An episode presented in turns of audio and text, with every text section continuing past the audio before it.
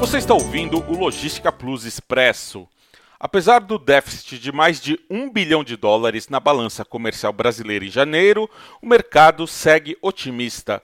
Com a chegada das vacinas contra o coronavírus e o aumento dos preços da soja, minério e petróleo, a expectativa é que o índice chegue ao final de 2021 com um superávit ainda maior que o recorde de 2017, quando a balança ficou positiva em 67 bilhões de dólares. Num cenário positivo, importadores e exportadores voltam os olhares para o avanço da epidemia, que afeta diversos países parceiros comerciais do Brasil.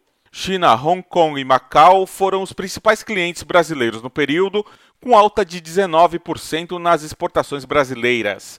Outro destaque de janeiro foi a vizinha Argentina, que não só comprou 41% mais produtos brasileiros em relação ao mesmo período do ano passado, mas também vendeu 30% a mais para os brasileiros. O importante no momento é acompanhar o cenário, entender quais as melhores oportunidades para o embarque de cargas quando há restrições em diversos pontos da cadeia logística Informações importantes sobre China e Estados Unidos, dois grandes parceiros comerciais brasileiros. Na China, com a proximidade do feriado do Ano Novo Chinês, já é possível observar longas filas de caminhões para entregar as cargas nos portos.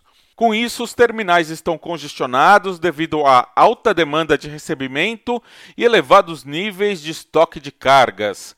Alguns terminais em Shenzhen e Xangai informam que não presenciaram situação de congestionamento similar nos últimos anos. Nos Estados Unidos, portos da costa oeste enfrentam sérios problemas de congestionamento. O volume de importação aumentou nas últimas semanas, fazendo com que os armadores enfrentem diversos problemas, como falta de mão de obra de caminhoneiros que não conseguem escoar as cargas do terminal portuário para seus destinos.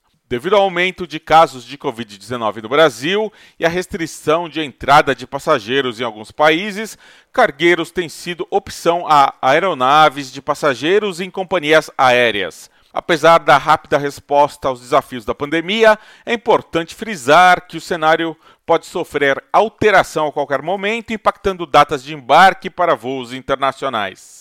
Na Ásia, a China segue com estabilidade no agendamento e espaço para embarque de cargas no transporte aéreo. Algumas companhias aéreas apontaram para a suave subida de frete na última semana, uma consequência do feriado do Ano Novo Chinês. Pela experiência dos anos anteriores, o volume deve aumentar na semana anterior ao feriado, que começa em 11 de fevereiro, uma vez que as fábricas e transportadoras começam a entrar no ritmo do feriado. Na Índia, ainda se sente o impacto do aumento das tarifas em algumas regiões com maior concentração de laboratórios que produzem a vacina para a Covid-19.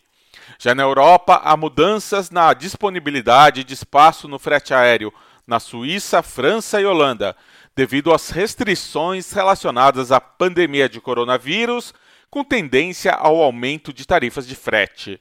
Na Alemanha, há mais disponibilidade de embarque, mas os espaços são bastante utilizados para a movimentação de insumos para a produção de vacinas. O courrier formal é uma opção vantajosa para embarque de volumes menores, com frete cotado em reais e custos mais atrativos que outras opções de embarque.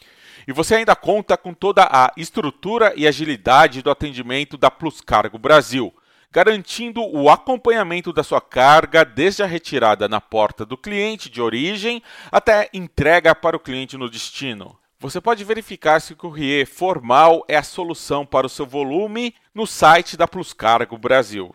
Você ouviu o Logística Plus Expresso